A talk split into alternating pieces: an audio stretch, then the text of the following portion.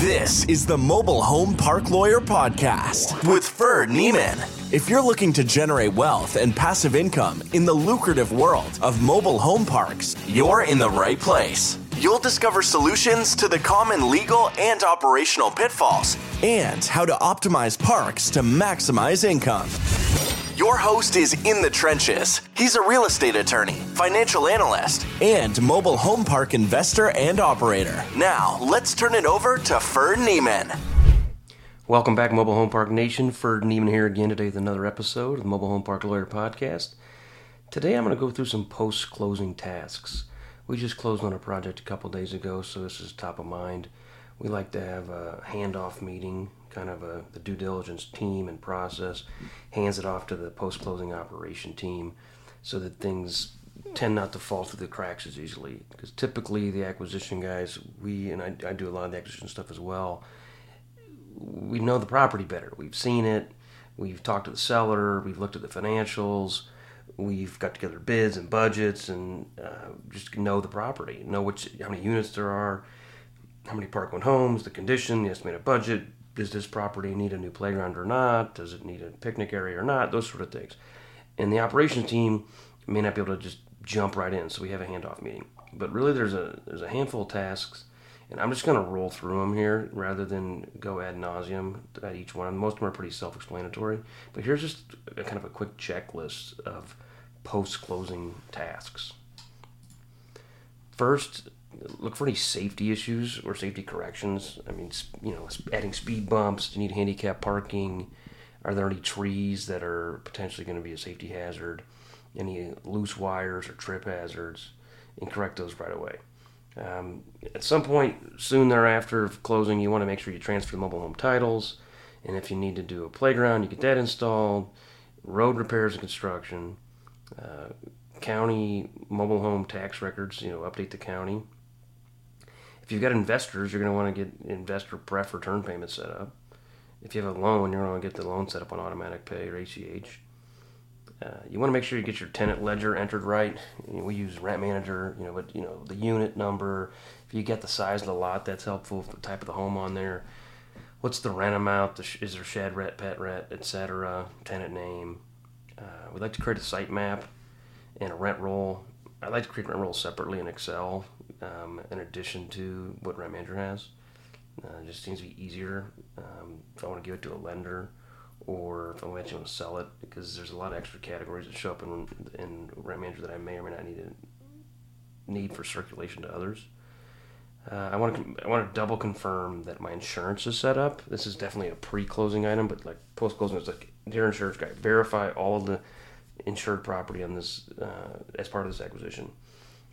I want to start hiring staff and vendors. Hopefully this is uh, part of the due diligence process as well, but depending on the project, it may need to happen uh, shortly after closing. And then make sure you got your staff, your management paperwork straightened out. Uh, order my water meters. I typically order water meters towards the end of due diligence once I know I'm going to buy it. That way they're there sooner. Uh, currently we're using Metron and their water scope process. It's pretty slick. Um, I've heard lots of good things about other companies too, but Uh, I just don't have a lot of experience with other ones. I make sure we have key dates added to the calendar. I mean, the most important dates are when your permit's due. Property taxes are important too, but it's actually less important than permit, because typically you don't lose your property.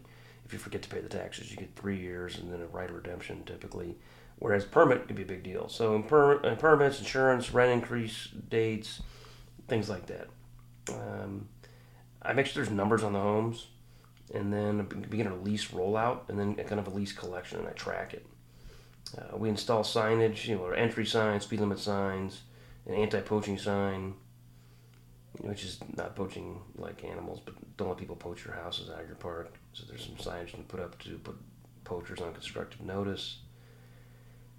Uh, we added flowers and aesthetics right away, and we roll out the painting program, which is a program we use to help subsidize the painting of tenant-owned houses.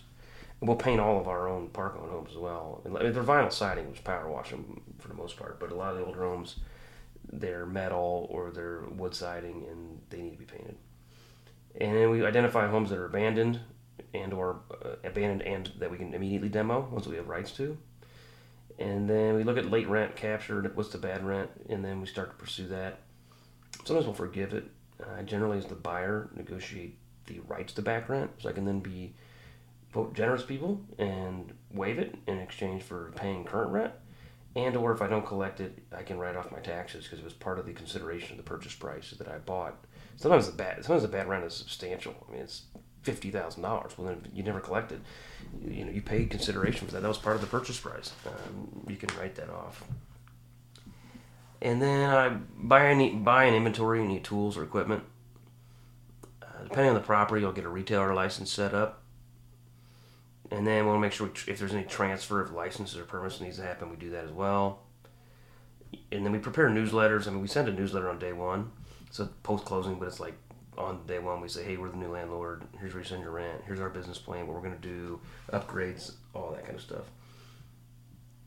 We do another val- another inventory of the park-owned homes. We generally uh, have an internal valuation of those homes uh, in case you want to sell them, which we typically do, and then we'll put make together put together a punch list for each home's kind of scope of work. We'll change keys and/or passwords if it comes to an office or a computer or something like that. Uh, we create a Google page and a Facebook page. We confirm the utilities transfers have gone through. Um, we look at street lights to see if they need to be added um, or upgraded. We sometimes install mailboxes or upgrade mailboxes, and we identify a towing company and install tow company signs.